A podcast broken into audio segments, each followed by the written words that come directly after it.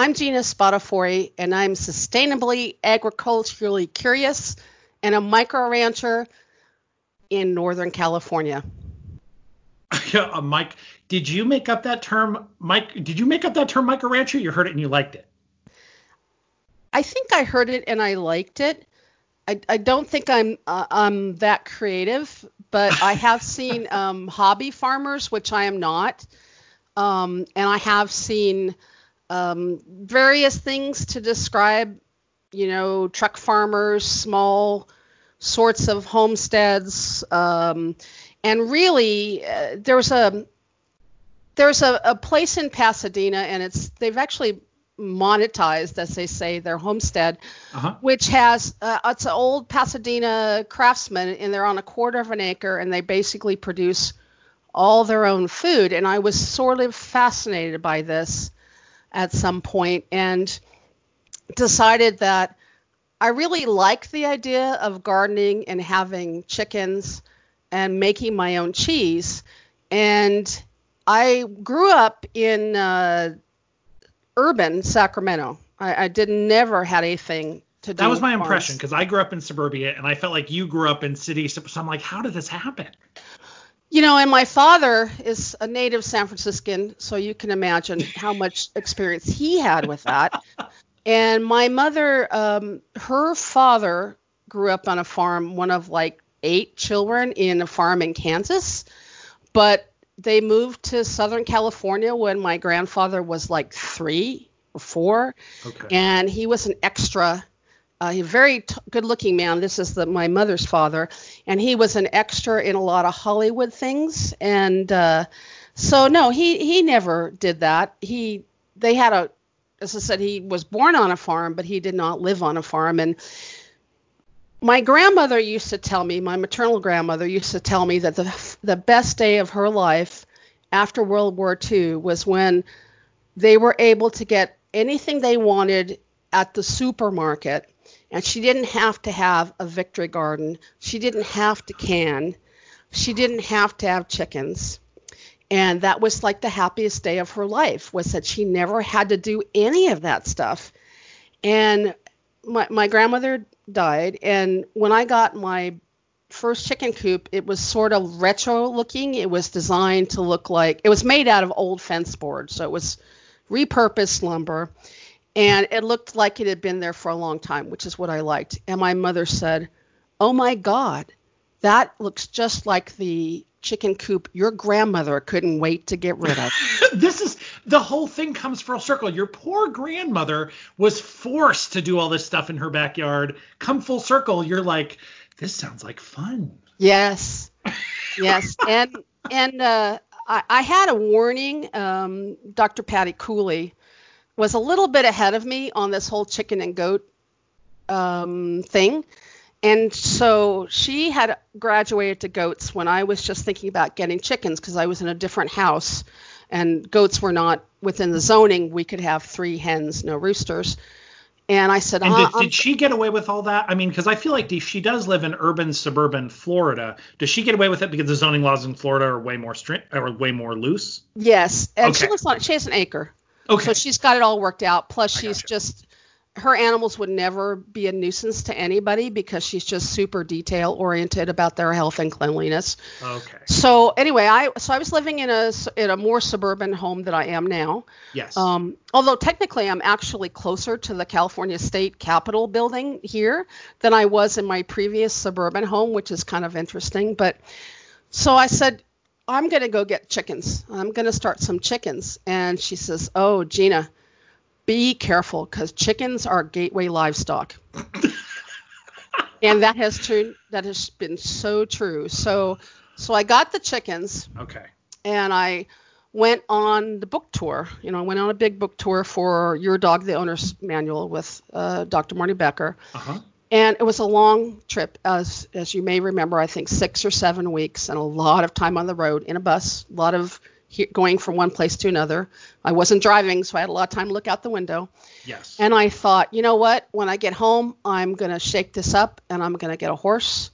I'm going to get goats and I'm going to get property. So Um, we were coming out of the recession at that time, the last recession, I should say, and housing prices had plummeted. Um, anyway, I got a horse, and then I got two. And they were being boarded, and Okay. a good friend of mine.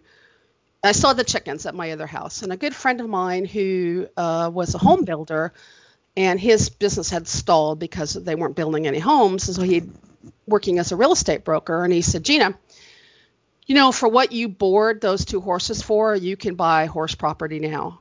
And I'm like, really? So, um, so we did. I bought horse property on in West Sacramento, which is um, as I can see the state capitol from my street, which is just so strange. And I'm in the same county as University of California, Davis, which is also interesting. So I'm in a county with a big ag university, and it's an ag county, but it's right across the river from the capital of California.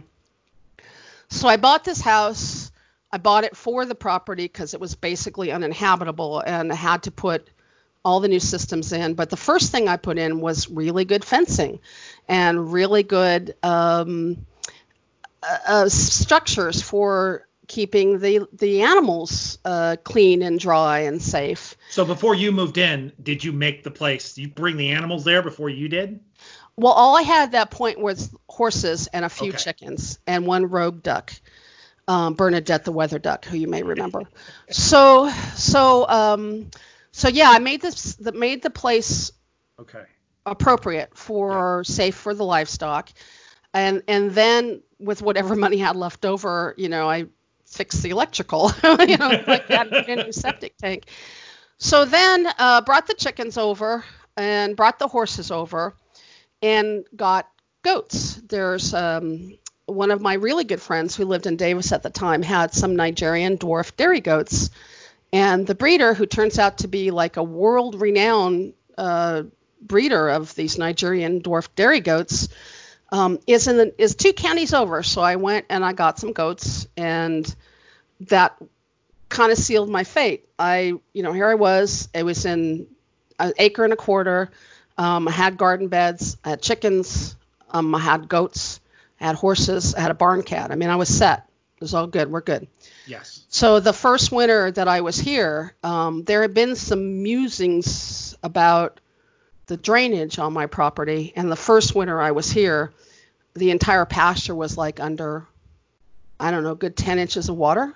Wow. So in order to feed anybody, um, fortunately the horses could be in the barn and be dry, and everybody was able to keep their feet dry. But for me to feed anyone, I had to put on, you know, muck boots, uh, knee-high muck boots, and a stick, get a walking stick, and slog through inches of water and boot-sucking mud, and and I fell down a couple times in it because you know boot-sucking mud, that's what it does. So I really immediately realized I had been um, a little over ambitious on the livestock. I had three horses at that time. So, and I only had two dry stalls, so that was an issue. The third stall was underwater. So, one of my horses became um, a mounted police officer with the city of Sacramento. Oh. So he went there. I sold another horse, and then I placed the third one back with the people who had who had given given him to me. because the chickens were one thing, the goats are one thing, the barn cat, the duck is one thing. The horses were the mass. I mean, that's the massive feeding, the massive carrying. That was the biggest trouble. On. yes, Okay. Yes, the horses I came to realize were just going to be too much. Yeah.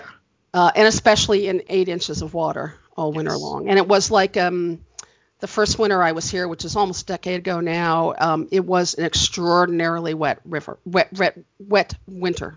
Yes. So it was just, I, I had made a huge mistake, and I wanted to go back to my nice little suburban three and two with a nice backyard and a and three chickens. So how come you didn't? Why didn't you? I mean, obviously you'd spent money to get there and do all that stuff. Why didn't you give up and go back? Inertia, I think. I'm a You person. started it. I mean, I'm a person that doesn't like to take that big jump, but when I do take Yeah. that big jump, I take it. okay. But it takes me a long time to get to that point. So fortunately, my inertia was such that I got through that winter And then I made arrangements for the next couple of winters. I brought in like hundreds of cubic chips, cubic yards of wood chips from the tree company, would just you know bring them over free. And mm-hmm. I ended up adding drainage. I mean, cheap drainage. We really needed French drains, but I am like, yeah, I don't have fifty thousand dollars right now. Sorry. so I just I did like you know basically um, redneck fix. I brought in so many wood chips that it actually raised the level of my pasture, which had sunk over the years, I think. Okay. So since then, it's been so. Then the horses were all in their new new locations, and plus, in the meantime, I um, had realized I wasn't going to be able to ride anymore because of my back issue. And after I had back surgery, I said to the surgeon, "How soon before I can ride?" And he looks at me and he says, "You have a very narrow spinal canal at that place." And if you come off a horse just right, we're not talking more surgery, we're talking wheelchair. And I said, Oh, okay. Well, so then that was the end of my horse riding career. I've had horses here for friends now and then, but that's kind of it. Um, the goats I have are Labrador Retriever size, so they're pretty manageable, and goats are very friendly. They like people, and they're cute, and the cheese is delicious. So, so I mean, I started out like I started out like a, a micro farm vlogger. You know, I was like, oh, look, I have this apron that you can put eggs in. And oh, look, I got these cute signs that say, you know, chicken crossing and all of this stuff. And, and then it got kind of down to, yeah, you know, not so much with the cute stuff. I'm just going to get into a cycle of what I can manage. Um, and it may not always be pretty, but it'll be safe and it'll be secure for everybody. And that's kind of where I ended up. So now, um, you know, I, I, tripped over a chicken, what, two or two months ago and broke my leg. And at that point, so since I, I, I, I broke my arm in the third grade, and since then I never broke anything. And since I've moved here, I've broken my finger, my wrist, and my leg. Dog, horse, chicken. So the only things that haven't broken a bone on me yet are the goats, so their day is coming. But when I broke the leg and was laid up, unfortunately, if you live in any kind of livestock situation, the most important thing you can have is great neighbors, and I do have great neighbors. I want to ask about that because there is always the threat. We have out here um, in Johnson County, Kansas, when the rich people go out and move into the urban areas and there's uh, not urban rural there's rural everywhere they mm-hmm. just plant giant mcmansions on small plots on giant on small plots next to each other so it looks uh, it doesn't match the rural aesthetic are would was there ever a point where people who were tired of the urban suburban living in Sacramento moved to these areas like you did and then they build things that the neighbors like make the neighbors grind their teeth and they don't have the right they don't have the right attitude or they look at them skeptically. Did you have any sort of city slicker coming into our area attitude from the neighbors? Well, not at first, and the reason for that is we were in the middle of a housing recession. Okay. So the people who might have been building those houses, they didn't have equity okay. in the homes that they were in. So everything was kind of frozen. Um, at I, I, guess just a few years before I bought this place, there had been a couple of huge, huge uh, development plans. I mean, entire you know neighborhoods and and such, and those were those all died uh, okay. for years. So there was a stall. But now, uh, within the last couple of years, we've seen um, that kind of thing. There's a there's a, a, de- a development uh, just within a quarter mile here that's um, 10 multi-million dollar McMansions on one acre parcels behind a gate. Yes. And that's you know, and so we've got that and and yet we have people on my street who live in a um, shipping container. You know, so it's an interesting mix of a neighborhood. And I guess we really don't notice the McMansion people because they come in and out of their their McMansions and they don't interact with us. Okay at all. You came you came in and were part of you came in and did you make a point of becoming part of the community or it just came naturally where you moved and your neighbors it was natural to become part of the community? I think a little bit of both. I was very fortunate that my next door neighbor who at that time was a carriage driver in the tourist section of Sacramento um, with her big draft horses next door.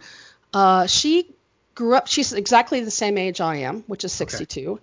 and she grew up in that house. So she grew up when this was so rural that she spent her entire summer with their friends on their horses.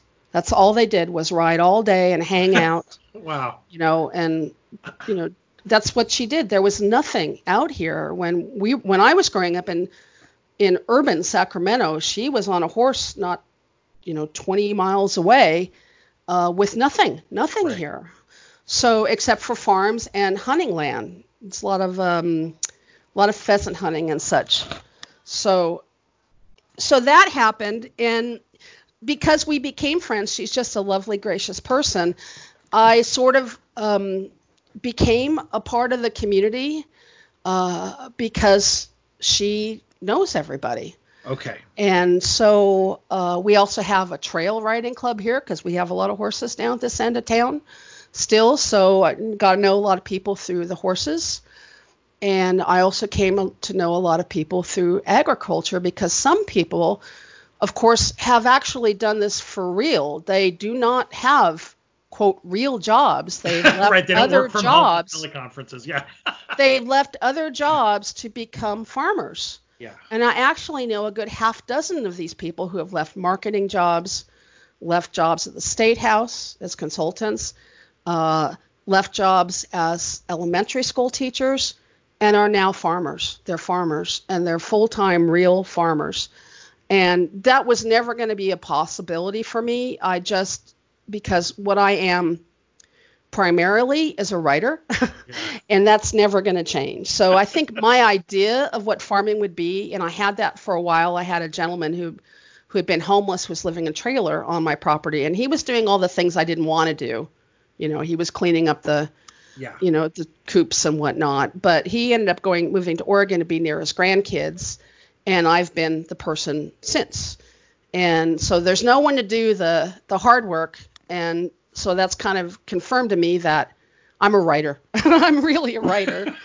and what? so the chickens have, after I broke my leg to close that loop, those chickens yeah. were downsized.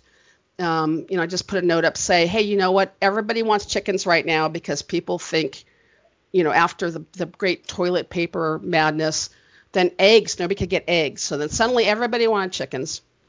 So I'm like, if you want chickens, I'm I will give you chickens in sets of three because most, at least here, uh, most municipalities will let you have three hens, no roosters. So I'm like, I will send you a, a matched, a mixed set of these beautiful heritage breeds. So you have a, you know, a spangle, a, a speckled Sussex, a Delaware, and a something else, and you can take these lovely little chickens home. They're young, they're laying, and so I reduced my chicken flock down to like eight, and I still need to get, get to get find homes for about three or four more because I downsized my chicken coop too. So right now I've kind of got it to um, I, have got it so I can take care of them in like less than take care of everybody, feed and water in like less than an hour a day total, and that's like everybody because there are fewer animals. You know, I've changed where the feed is stored and such to make everything easier.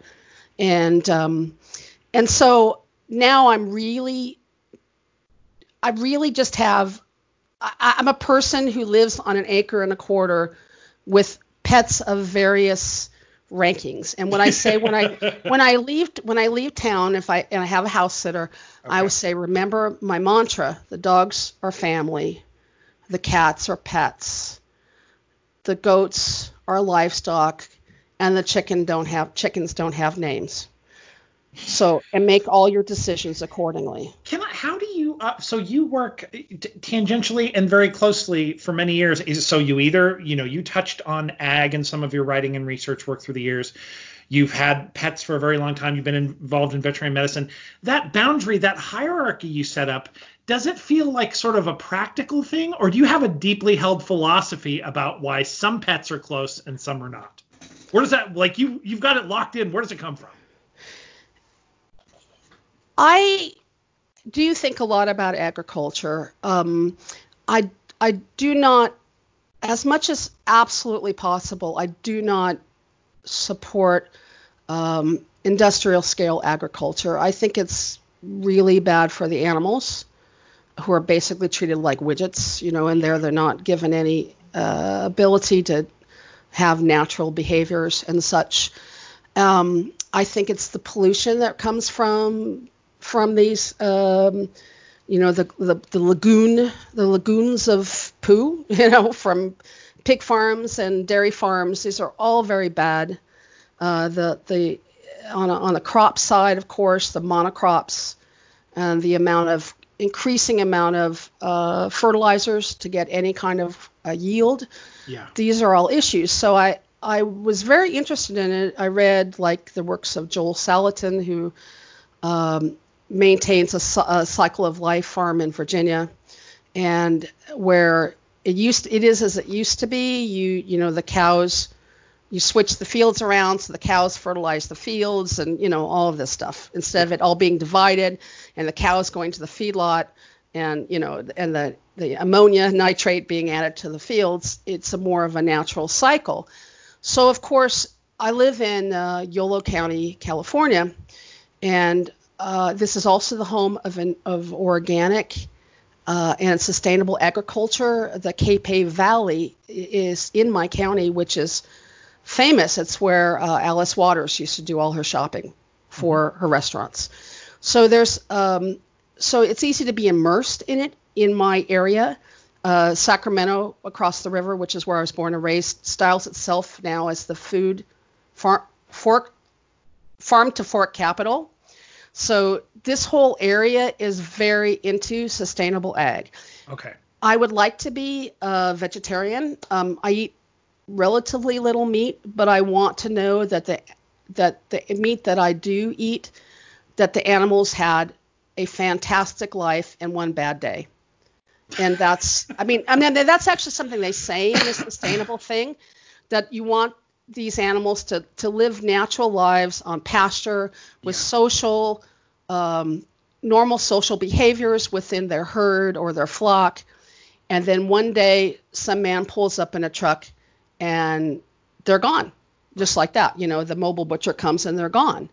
So that's where I have been getting uh, the the food that that I eat is pretty much all local and regional, um, and it's fairly easy to do here, as I said, because we are the heart of that movement. is is in this started in the same county, so so that's kind of where I'm, I'm from. Is I believe that I don't have a problem with eating meat. I have a problem with industrial agriculture. Okay. And I don't have a problem with animals dying for me to eat because everything dies. I mean, I've opened hay bales with dead, desiccated bunnies inside them. So even if you're, uh, you know, you're eating nothing but soy, you know, th- when they, when those harvesters come across those soil, soy, soy fields, Right. A lot of these animals are dying. So do not get on your high horse with me about how you're a vegan because in order for you to live, something dies. Yeah. And that's just the facts of where we are. But I don't feel that something has to suffer. And I feel that that food animals deserve to have a fairly normal life in terms of not feeling fear, of not feeling need, of feeling their social inter- interactions within their normal herd structure. So that's where we kind of are with that. Um, as far as what got me to that point, I have um, chickens in my freezer that I, when they got old and stopped laying, and also roosters when they're accidental roosters. Yeah. I I will uh, kill them and dress them out, and they're in the freezer for winter soups. Um, so I have no problem with that because I know that these animals have had a fantastic life. They've had dust baths and sunshine and all of these things. And so people say, well, that makes the meat very expensive. And I'm like, that's why I eat Let's Meat. that's why I mean, really, I, I'm going to pay for the product that I believe in. Right. And if I can't, instead of going to buy a factory farm chicken at the supermarket, I'm going to have a vegetarian dish. I'm going to have a meatless meal, or you know, I'll make other adjustments. But um, because I want these animals, I, I do feel that I have my own belief, a hierarchy. Um, there's a good. That's book. what I'm curious because it's fascinating the spectrum. So again, I think people living urban, suburban lives, we have pets that are treated oftentimes like family or treated as very close. They give us joy, we give joy to them, and then all the animals that are produced for our food we don't see them in any way. They're already packaged and produced for us. But you, you, anyone who has all the way from um, production animals and food animals all the way to pets with them all the time, there's this natural spectrum that I think we don't experience. So I'm just, I was just wondering, yeah, what is that, that hierarchy or that spectrum? How does that feel like? Is it because some animals, it's just what they're for, and then that's different than what the dog is for, and so you just feel differently about them? How does it? I think so. Um, you know, my goats are very pet-like and I have to say I've never uh, I've never had one butchered. I okay. they have names. I mean uh, that's my rule. That's why the chickens don't have names. Okay. Um, is that you know I, I I can't I can't do that. I can never do that with a lamb I've raised or a baby goat, probably steer. None of that stuff. I can't do that. That's my limit personally. I guess my personal limit is if I can't be there, if I can't stomach being there for the end of their lives, then I kind of feel like I don't deserve okay. the sacrifice that they've made. Yeah. And I have a friend who had a cattle ranch for a while. She had Dexter cattle, which is a smaller cattle breed. And the first time she took some of her steers to the local um, slaughterhouse, she went in with them, and because she wanted to know what had ha- what it was like. She wanted to be responsible for what had happened to them, and that required full knowledge. So um, so that's kind of where where I am with it. These animals, there are a lot of heritage breeds of animals that we have. My, the goats are heritage breeds here. There are uh, heritage breeds of cattle. The Dexter is one of them. They're heritage breeds of goats, um, but they will not exist in perpetuity without a without a reason for us to sustain them. Okay. They won't. They're going to be out of business. I mean, so the reason it's a bit like some of the dog breeds. If we all went back to nature, there's some dog breeds that simply just wouldn't be around. They wouldn't be around. It's like uh, so my next door neighbor, you know, has draft horses and was a carriage driver. Everybody used to have horses and carriage drivers and draft horses and no one can afford to keep a draft horse anymore. They I mean, unless you're working them, they are so they eat so much yeah. And of course, the beginning of the dog food industry as as a commercial industry, as you probably know, came after motorization, and they had to figure out what to do with all these horses. and they oh, all ended up in Ken-L Ration. That's what Ken-L Ration was for. So, you know, so if we don't find purposes for these animals, yeah. we're not going to have them. Now, there are people who are fine with that. Sure. Um, you know, I know people in who protest like horse racing, and someone said, well, if we don't have horse racing, if we don't have horse trail riding, or we don't have any kind of horse interaction, we're not going to have horses. And he says, exactly, that's my point. And so that's the extreme animal rights point is that, or their point, I won't say it's not extreme to them, sure. is that is that we shouldn't have domesticated animals and where I am, and then I have these urban friends who get upset that the fact that when they find out that I've killed my own chicken, put them in the freezer for this winter. Well, they're not. They're buying, you know, the, the they're buying the meat from chickens whose lives were very, very bad. Yes. And they're just sort of ignoring that. And I'm telling you, once you have uh, slaughtered and butchered out your chicken, you don't you you take you think about it differently. You do not waste it. You know it's it's it's a real thing to you and you value that. And i will tell you frankly the food tastes better. The eggs taste better when they come right out of the coop. A chicken that you have raised for meat tastes better. Um, the chickens that are industrial they grow very quickly and the meat is kind of mealy yeah. as a result so these heritage breeds are actually have they're really that you can live with them. They're they're very pleasant animals to be around. You can have a relationship with them that you define. And Hal Herzog, who is I think retired now, but he was a professor, I don't know, sociology or something. He's written a book called, you know, some some we some we love, some we eat, some we hate, something like that. And I, I thought quite a bit about about that because in fact I do consider my my dogs to be uh, part of my nuclear family. Yeah. Uh, they truly are. I mean, I've grieved worse over the death of a dog than you know some maybe not particularly close relatives, but nonetheless relatives. Yeah. So, and yet here I am. I'm going to slaughter a chicken. So yes, so it's it's a everybody sets their their guidelines, but I'm comfortable with where I am because I feel like I've looked at all the ugly stuff. I'm not ignoring it, and I'm living uh, uh, the values that I have to um, to to what I feel comfortable with. So I never am by the meat aisle in the supermarket because I just I know what that I know what those lives were like and I just can't deal. I can't I can't deal. So I would say I probably care more about the livestock that I have than a lot of the people who would be horrified to know that I ended the life of a chicken for this for chicken soup this winter. Yeah. Cuz I want them to have good lives and quick deaths. And that's that's it. That's that's what I want. And so that's kind of why I really like being a micro farmer, not a hobby farmer because I'm not selling anything off of this.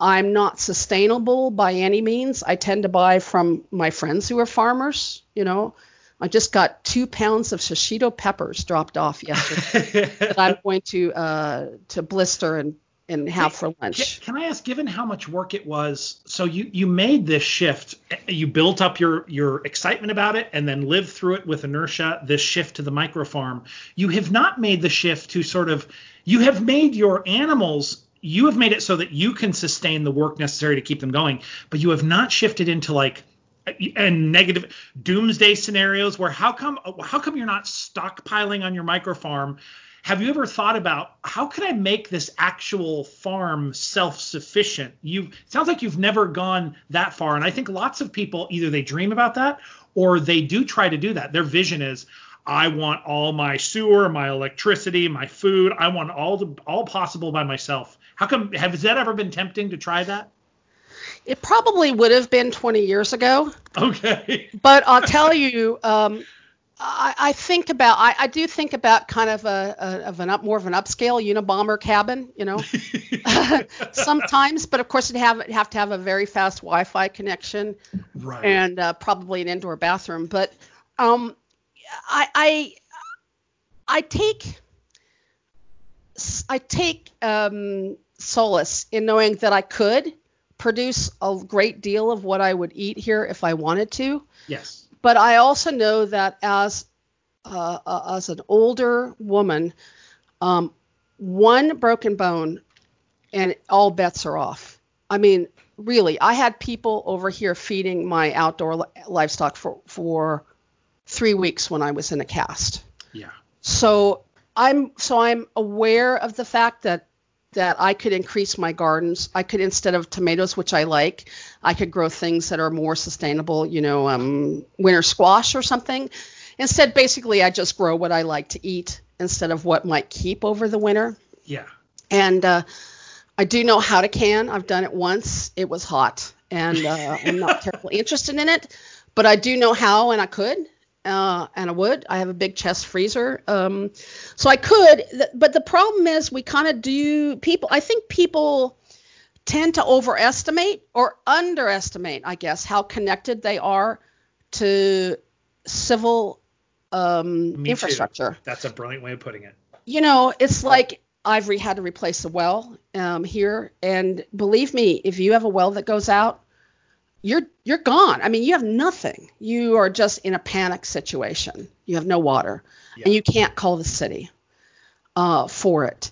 Um, you need to rely on your neighbors. Now, I think farmers traditionally, you know, knew that. That's why they had people working together at harvest time. So you'd harvest, you know, the Joneses' place, and then you know the the other people's place they would go around in the barn raisings they knew that there are some things that you need community for yes and even with solar uh, uh, even if you're off the grid on a solar and you're still going to need a propane delivery you know, for some things. You're still going to need a fire department, you know, if your house catches fire. You, people just imagine this little house on the prairie without looking at those sod houses and realizing how incredibly miserable those lives were. right. You know, and so to me, I've got kind of a best of both. I could very much, my neighbors and I could, um, we could grow a lot of stuff here and we could switch to food animals for production. And mind you, my with the exception of my chickens, my goats are dairy goats. They're not meat goats, and I, to me that's an important distinction. I just can't do the baby meat goat thing. so, but I mean, I could if it was a desperate situation. Right. I suppose I could. I, you know, I could. There's YouTube videos on how to do it. You can. There's the thing. As long as I have a fast Wi-Fi connection, I could do it. But I've got kind of a um, farm light thing going on where I get the benefits of the animals. Um, I get, which are very deep. And I, I think I always wondered why people who um, were in FFA or 4 H, uh, how they could raise these animals and then give them and love them and then give them up at the auction, knowing what's going to happen for them. Before your micro farm, you all you found yourself wondering how that was even possible. Right. Bef- yeah. Because how is that possible? But now I do understand. You, I am a good steward of my animals. I love them. I've bottle fed them. Um, they don't suffer if they need to be euthanized. I call my vet. You know, uh, all of these things would would happen, but I, I I'm I'm comfortable with with the life that we have and mostly it's not really a farm. It's mostly Gina likes to to sit with goats. That's all an excuse to see baby goats hopping around. Is that what this is? I think so. Yeah. And also, you know, acre and a quarter is a great thing when you have dogs because if you don't feel like taking them out, you can just go throw the throw a ball for them for a while. And I, I can yeah. only imagine the level of mud that your prop in rainy times that the that the dogs return home with. Oh, yeah. uh, in my next life, I'm going to have a mud room. right now, I just have a lot of mats, and, right. and, and and it's fine. And sometimes the dogs do not. I have a baby gate across my bedroom door because sometimes they're not going to get on the bed.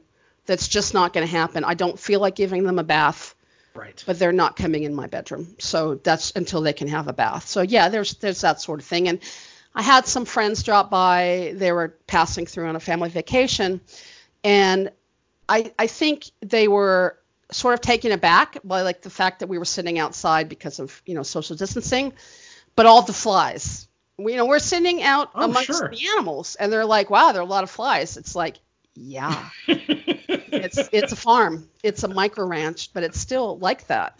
So people have a very uh, stylized idea of what this is like. And I see this when people are love my goat pictures or something on social media or oh my gosh, you have such a great life. But no, you have to have a great life 365 days a year. Um, there's no day off. There's no day off unless you're trading with your, your with your neighbors. You just, there's no day off when you're taking care of that many animals. And so um, so it's a conscious choice that I like being around them.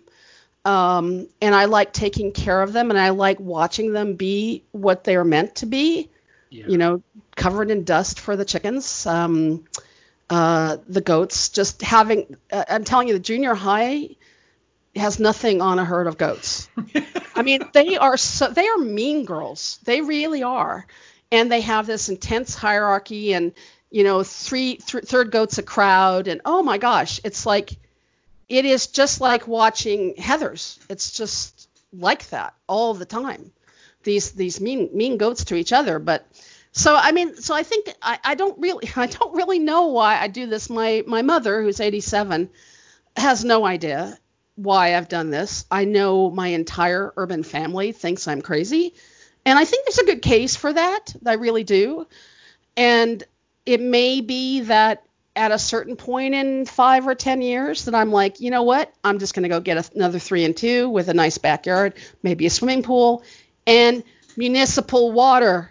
Right. And life is good. So, But but, there- but don't there know. I'm is- not there not right now. I wonder if those people, again, the people that never delve into this, maybe they don't they don't know. You don't know what you're missing about your disconnection from nature and your disconnection from your food, your disconnection from farming, your disconnection from dirt and flies. Yes, those are uh, those can be annoyances, but in the same way, when you cut yourself off from those things, you make your maybe you make yourself a little less resilient, a little weaker, a little more you know, persnickety about your environment. So I think these things where we kind of push ourselves to be a little more, to push a little harder, to be okay with a little less, to be okay with a little more work, I think they're probably good things. And if the world doesn't push us into it, I don't know who's going to. And then it has to be us. We have to go do something. I think so. I think that's absolutely right. Um, I do feel a, a much bigger connection to the physical world, which I think, given what I do for a living, which is basically stare at a screen five days a week, right? that I think that's really super important to me. That I really do need that. Now, I, I guess it's kind of a, a an extension of what dogs will bring in. You know, dogs. If you, I, I've often thought if I'm at the ocean, the Pacific Ocean, and and I do not feel like I'm getting my full enjoyment of that unless I have a dog with me, because I'm having my, the experience of my senses, but also my dog's senses through the joy that they're having of the smells that they're getting, which I can't even begin to fathom. So I think in, in some way this is an extension of that, in that it really is very grounding. Um, and I, I do know people, of course, who have horses or dogs or whatever, who who who do a lot of competitions, whether it's a dog sport, um, whether they're showing their dairy goats or or whatever. I have none of that. I don't expect anything of my animals um, the outside the the livestock animals the dogs i actually insist have some decent manners but the outside animals i expect nothing of them but to be who they are and to enjoy being around them and their incredibly different perspective on the universe that we're sharing and that's where i take the joy of it i think is i get to experience a bit more of being in a in, in another creature's space. Without having wild animals can in some ways be dangerous, and you've kind of maybe you get the best of both worlds. There's wildness in these domesticated animals that are around, so they're safe to be around, but also you let them basically be be wild. They can do what they would normally do. Yes, I do. Well, this was Gina, and uh, she is an awesome micro farmer. Thank